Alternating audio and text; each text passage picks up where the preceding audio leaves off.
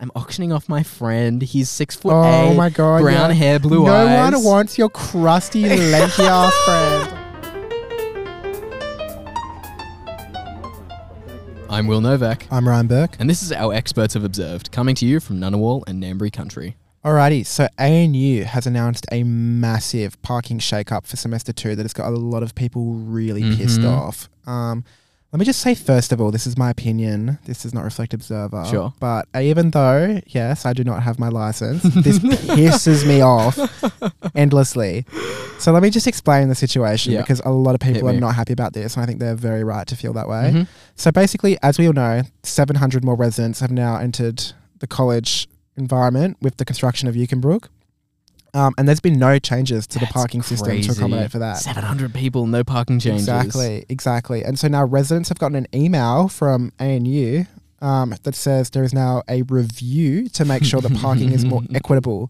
The email said that the current system of parking allocations for colleges exceeded Australian standard of 1.4 spaces for every 10 beds. That Like, doesn't seem right. Half these people are driving to and from Sydney like every fucking second weekend. If- like if that's the if the standard is 1.4 spaces for every 10 beds, that's another problem. That, that is a needs to be huge problem. addressed. Yeah, maybe that's that's not great either. So yeah, this comes into effect from July. The feedback process um, with university students Yeah. closes on the 14th of March. Today, So wow. that is today. As uh, yes, Get your that's thoughts and correct. send them stuff. I'm yeah, sure that so get on there and let them know what you think. 'cause that is fucked up. It is. So, a prominent campus Facebook page, one that I'm sure many of you are familiar with, appears to have moved or expanded over to a private Instagram account. So, ANU Crushes, very, very big uh, Facebook page. They're basically an ANU institution at this point. They've got 15,000 followers. What? I know. It is more than Waroni. It is more than Observer. It is more than ANU Confessions, Confessions being the other main anonymous posting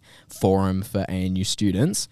Um, so this ANU Crushes Instagram account popped up four days ago. We don't really know if it's the same people that run the Facebook account. I mean, correct me if I'm wrong. Have they not been like super dead lately? ANU Crushes, the Facebook page, hasn't posted since basically a month ago, and that's one of the biggest breaks they've had in posting since like the ma- the big summer break, where you know a lot of clubs' Facebook activities kind of dies down. Yeah.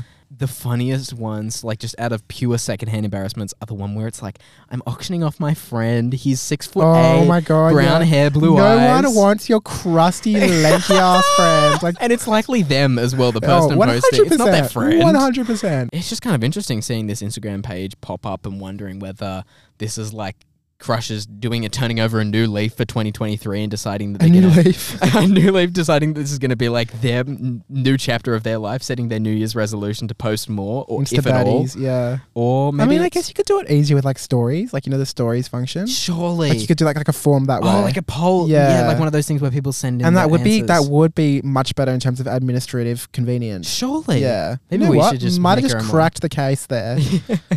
We've solved your problem for you, really. Yeah. um, but before we go, I just wanted to say keep an eye on the website this week. We've got some great Mhm, sure articles do. slated to come out this week. Very juicy, so keep an eye on that.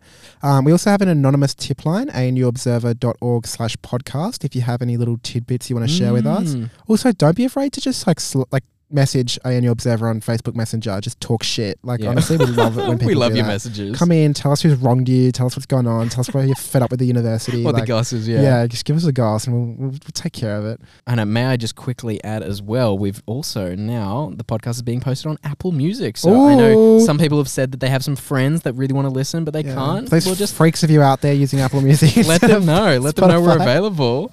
yeah, so tune in next week. Um, yeah, thanks, guys. This podcast is produced by Will Novak and Darlene Rollins and hosted by Ryan Burke and Will Novak. Our Experts Have Observed is a podcast by ANU Observer. We'll see you next week. Period.